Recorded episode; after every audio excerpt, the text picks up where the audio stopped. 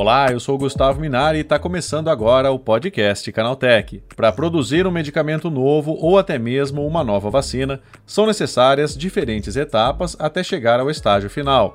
Uma dessas etapas, essencial na hora de garantir que o estudo seja concluído com sucesso, são as pesquisas clínicas. Elas são feitas com pessoas voluntárias que recebem tratamentos experimentais para conseguir avaliar e observar as reações e os efeitos causados nos seres humanos. Para melhorar esse processo de triagem e seleção de voluntários, a indústria farmacêutica já pensa no uso de programas de inteligência artificial, capazes de encontrar o perfil ideal de cada pessoa que deseja participar da criação de novos remédios e vacinas. E é justamente sobre isso que eu converso com o Fernando Francisco, que é gerente executivo da Associação Brasileira de Organizações Representativas de Pesquisa Clínica. Então vem comigo que o podcast que traz tudo o que você precisa saber sobre o universo da tecnologia está começando agora.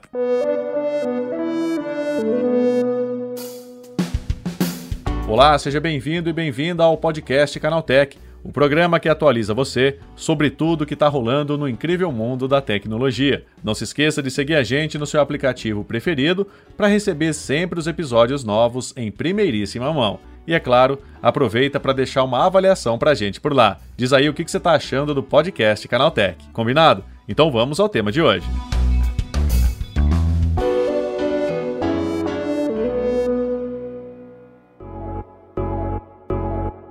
A IA já é uma realidade no Brasil, sendo que 41% das empresas brasileiras já utilizam em seus processos algum recurso de inteligência artificial, segundo um estudo feito pela IBM. Atualmente é possível encontrar empresas de diferentes segmentos que utilizam dessa nova tecnologia para aprimorar seus serviços, desde companhias de tecnologia, marcas renomadas do varejo e até mesmo a medicina. A participação de voluntários durante o processo de desenvolvimento de novos medicamentos e vacinas é fundamental. Por isso, uma das alternativas que pode colaborar na hora de realizar o processo inicial de triagem de voluntários é utilizar a inteligência artificial para cruzar informações de registros médicos de pacientes e dados para realizar um comparativo com o estudo em questão. Quem explica isso melhor para a gente é o Fernando Francisco, gerente executivo da Associação Brasileira de Organizações Representativas de Pesquisa Clínica. Fernando, como os sistemas de inteligência artificial facilitam né, ou vão facilitar as buscas por voluntários para testes de novas vacinas e medicamentos?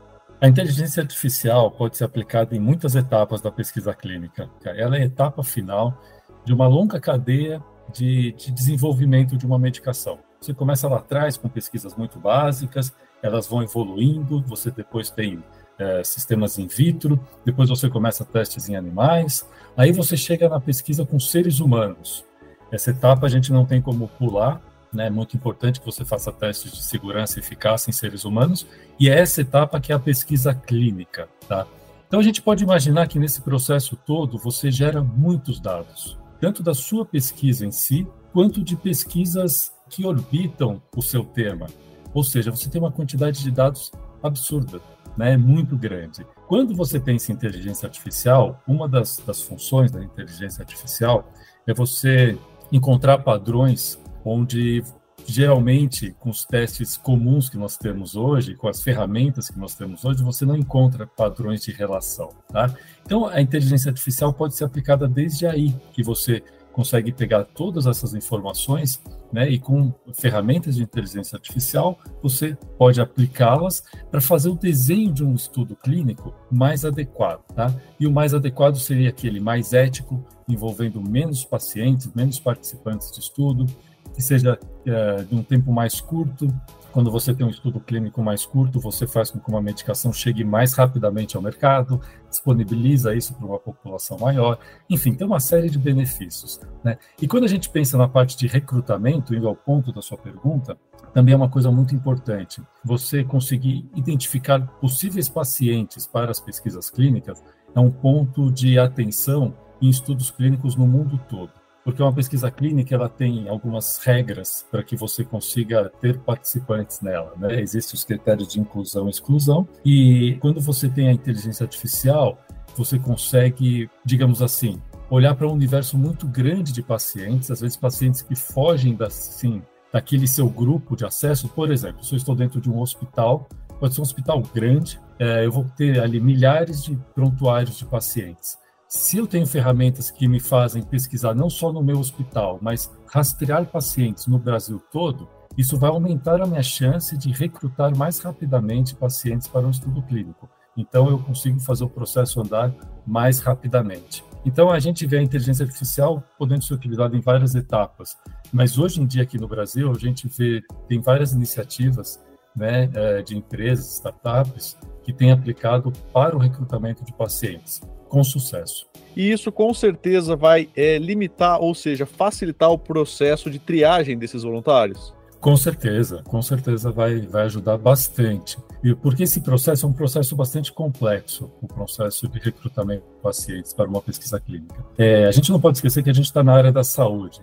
Na área da saúde, o paciente, muitas vezes, ele não é o tomador de decisão. Né? O tomador de decisão é o médico. Mas, sem dúvida nenhuma, numa pesquisa clínica, você tem o médico como um, um, indicando, recomendando alguma coisa para o paciente, mas de maneira alguma o paciente vai entrar numa pesquisa clínica sem o, o consentimento dele mesmo. É, ou ele pode até entrar, ele dá o consentimento, ele entra, e chega num determinado momento ele fala, olha, eu não quero mais participar, ele sai, né? É assim que funciona. Mas a gente tem, dentro da pesquisa clínica, tem que ter um cuidado muito especial com o paciente. Então a gente tem que pensar na lei né, de, de, proteção dos dados, a LGPD, que é muito importante, a gente precisa aplicá-la. Tem aspectos éticos da pesquisa clínica, é, regras éticas que são muito rígidas e precisam ser, e elas precisam ser seguidas. Então, a gente tem que ter isso como um, um, pano de fundo, e isso dificulta um pouco mais que a gente acesse dados de pacientes, prontuários médicos, né? Isso torna o caminho um pouco mais difícil, mas essa dificuldade acaba sendo para proteger de fato o indivíduo. E o indivíduo, que ele já é um paciente, ele já é um indivíduo vulnerável. Então a gente tem que ter um cuidado muito especial com ele. Então, isso faz com que a tecnologia demore um pouco mais para chegar na área de pesquisa clínica. Então, é mais difícil a aplicação direta, por exemplo, da inteligência artificial em pesquisa clínica do que no setor de varejo, do que na, uh, por exemplo, num, num, sistema, numa ferramenta de streaming. Na área da saúde, você tem que ter muito mais cuidado para tratar dos dados daquele usuário, que no nosso caso uh, é um paciente. Então é um setor aí cheio, cheio de nuances e detalhes, mas que são detalhes fundamentais. É, diante disso que você está falando, é, a gente corre o risco, né, com o uso dessas inteligências artificiais, de haver uma quebra de sigilo de dados dessas pessoas, mesmo elas sendo voluntárias? É, a gente não pode correr esse risco. Né? Nós temos que ter ferramentas de, de segurança é, muito robustas para que a gente não corra esse risco. O risco de você quebrar sigilo de dados é um risco que existe no mundo todo. Nós sabemos, né? Tem algumas brincadeiras que dizem, olha, se um hacker consegue entrar nos computadores do Pentágono e da NASA, por que, que ele não vai entrar nos dados de um hospital? Ele vai conseguir, ou seja, você tem aí mentes é, do mal é, trabalhando para romper regras de segurança. Isso vai continuar existindo, infelizmente. O que nós temos que ter é, cada vez mais, procurar processos que protejam esses sistemas, para que você não quebre o sigilo. Tá? A gente tem que se preocupar e ter várias etapas de segurança até acessar esses dados. Uh, e também eu acho que tem um problema aí da justiça. Então a gente tem que ter regras muito claras de punição para quem romper essas regras. Né? Então a justiça tem que ser é, tem que ser muito caro para a pessoa que, que decidir romper essas regras, tem que ser muito caro esse rompimento. Ou seja, ela tem que ter um. um eu acho que a justiça entra aí para impedir, de certa maneira, desestimular que a pessoa queira acessar esses dados. Eu acho que esse que é o ponto. Fernando, agora, o uso da inteligência artificial, ele também pode reduzir o tempo gasto no desenvolvimento de novas vacinas ou de novos remédios? Pode, pode sim. É, não só da inteligência artificial, como outras tecnologias né, que, que satélites a ela, pode ajudar bastante que a gente reduza isso. Né? E como seria? Conforme você aumenta a análise de dados já existentes, você consegue eliminar fatores de ruído da sua análise. O que, que eu quero dizer com isso? Uh, você está estudando uma determinada vacina e você vai. Os dados te mostram o seguinte: fala, olha, opa, mas pera, parece que para uma determinada população, uma determinada etnia, essa vacina não funciona. Se você tiver muitos dados gerados, e conseguir aplicar inteligência artificial, talvez você veja que a, aquela informação não está correta. Né, que estatisticamente a vacina sim faz, é, tem efeito para aquela etnia. Então você consegue fazer um estudo que é um estudo mais rápido, que você não precisa fazer um estudo focado numa determinada classe de pacientes para validar aquela informação. Os dados que você já tem em mãos, eles já validam aquela informação. Então, isso vai fazer com que esse processo, que hoje é bastante longo, de pesquisa clínica, ele seja resumido e você consiga é, chegar ao mercado mais rapidamente. Mas é importante falar o seguinte, que a pesquisa clínica, ela é um teste, né? Ela é um teste, ela pode dar certo ou pode dar errado, mas o importante é que você tenha o um resultado rápido. Se o resultado for positivo, você tem uma nova tecnologia, um novo medicamento, uma nova vacina que vai chegar ao mercado. Mas se o, o, resultado for negativo, também é importante que seja rápido, porque isso te dá a possibilidade de fazer um, uma, uma adaptação no seu medicamento para tentar um novo caminho, começar um novo caminho de pesquisa. Isso também vai fazer com que você, de alguma maneira, acabe chegando mais rapidamente ao mercado. Agora, Fernando, para a gente encerrar, a implantação desses sistemas de IA, isso já é algo que nós podemos ver no horizonte ou ainda é algo que está muito distante? Ah, não está distante, não. Nós podemos ver sim, tá? Nós podemos ver. E isso vem acontecendo, por exemplo, aqui no Brasil, nós temos o SUS. O SUS hoje, nós temos o DataSUS, é o maior banco de dados de saúde, né? O maior banco de dados público em saúde do planeta. É, mas lá a gente tem, a gente não consegue identificar o paciente. Isso tá, é, são informações protegidas mas o governo consegue. Né? Então, a gente pode pensar na aplicação de ferramentas de inteligência artificial pelo próprio governo para tentar chegar naqueles pacientes.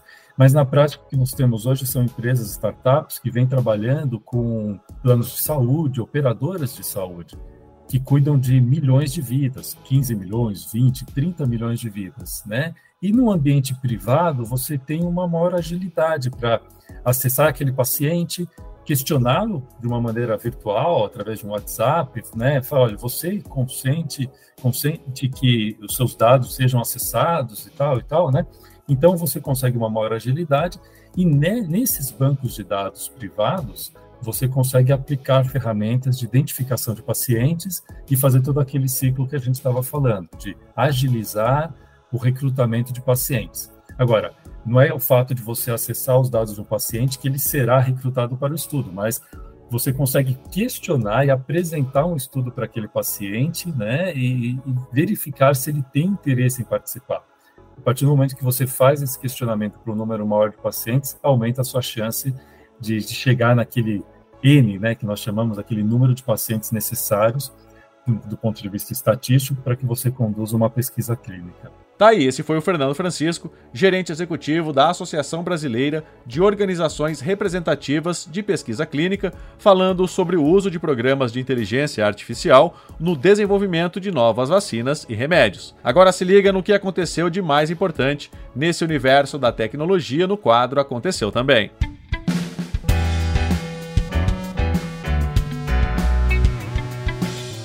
Chegou a hora de ficar antenado nos principais assuntos do dia para quem curte inovação e tecnologia. Um estudante da Inglaterra conseguiu anular uma multa de trânsito depois de pedir ajuda ao ChatGPT. A inteligência artificial da OpenAI redigiu uma carta de defesa que foi aceita pelas autoridades inglesas. Segundo o site TweakTown, ao chegar em casa, o estudante abriu o ChatGPT e pediu ao chatbot que o ajudasse na redação de uma contestação. A solicitação foi a seguinte: por favor, me ajude a escrever uma carta para o conselho. Eles me deram uma multa de estacionamento. Depois de analisar o recurso escrito pela IA, as autoridades inglesas cancelaram a multa equivalente a pouco mais de 460 reais. Já pensou se essa moda também pega por aqui, hein?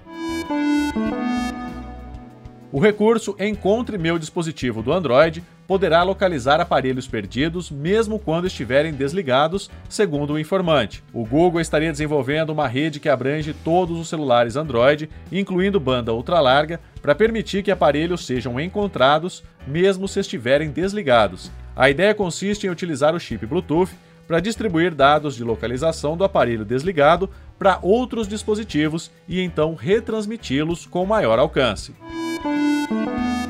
O WhatsApp Beta para Android vai deixar que o usuário adicione o celular secundário à mesma conta do mensageiro. Até então era possível vincular computadores ao número, mas outro aparelho celular ou tablet do robozinho estava disponível para um grupo restrito de testadores. A ideia é permitir o uso de um único perfil em dois ou mais aparelhos simultâneos, como o celular pessoal ou do trabalho ou um celular e um tablet. Isso permitiria alternar entre dispositivos móveis sem perder as conversas do aparelho original e com sincronização em tempo real entre eles. A Samsung pode estar interessada em mais um segmento no mercado de telas flexíveis. Um novo rumor afirma que o primeiro Galaxy Z Tab será anunciado ao lado dos novos modelos da linha Galaxy Tab S9, com previsão de lançamento para o segundo semestre desse ano. Segundo o informante confiável, existe uma probabilidade muito alta de que o tablet dobrável saia ainda esse ano. Apesar disso, não existem detalhes relacionados a preço, especificações técnicas, design ou mesmo o nome oficial do dispositivo, que por enquanto é chamado de Galaxy Z Tab devido ao padrão adotado pela sul-coreana até o momento. Novas imagens mostram em detalhes o possível visual final do iPhone 15 Pro. O conteúdo divulgado pelo portal 925Mac revela que o smartphone deve trazer diversas alterações estruturais, que vão afetar principalmente o módulo de câmeras e os botões laterais. Ao que tudo indica, a seção destinada às câmeras traseiras deve ter dimensões ainda maiores, com lentes trazendo uma protuberância mais visível por conta da melhoria do conjunto óptico. Na seção inferior, a presença de uma porta USB-C já é dada como certa. Outra novidade é que os comandos de volume e o interruptor do modo silencioso devem ser renovados. Afinal, no lugar deles aparecem duas unidades ápticas que emulam a pressão dos botões, com respostas mais intuitivas ao usuário e suporte a gestos.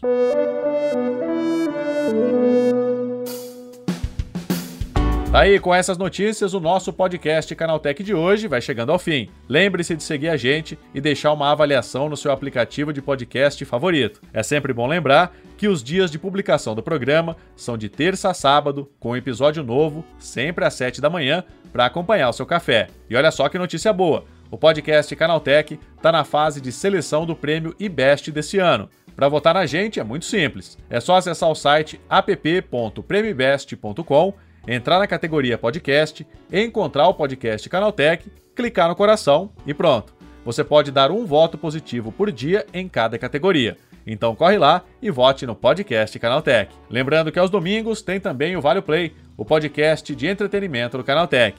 Esse episódio foi roteirizado e apresentado por mim, Gustavo Minari, e a edição foi da Natália Improta, com a coordenação da Patrícia Gnipper. O programa também contou com reportagens de Alvini Lisboa, Igor Almenara, Vitor Carvalho e Vinícius Mosquen. A revisão de áudio é da dupla Mari Capetinga e Gabriel Rime, com trilha sonora de Guilherme Zomer. E a capa desse programa foi feita pelo Eric Teixeira. Agora nosso programa vai ficando por aqui. A gente volta amanhã com mais notícias do universo da tecnologia para você começar bem o seu dia. Até lá, tchau, tchau.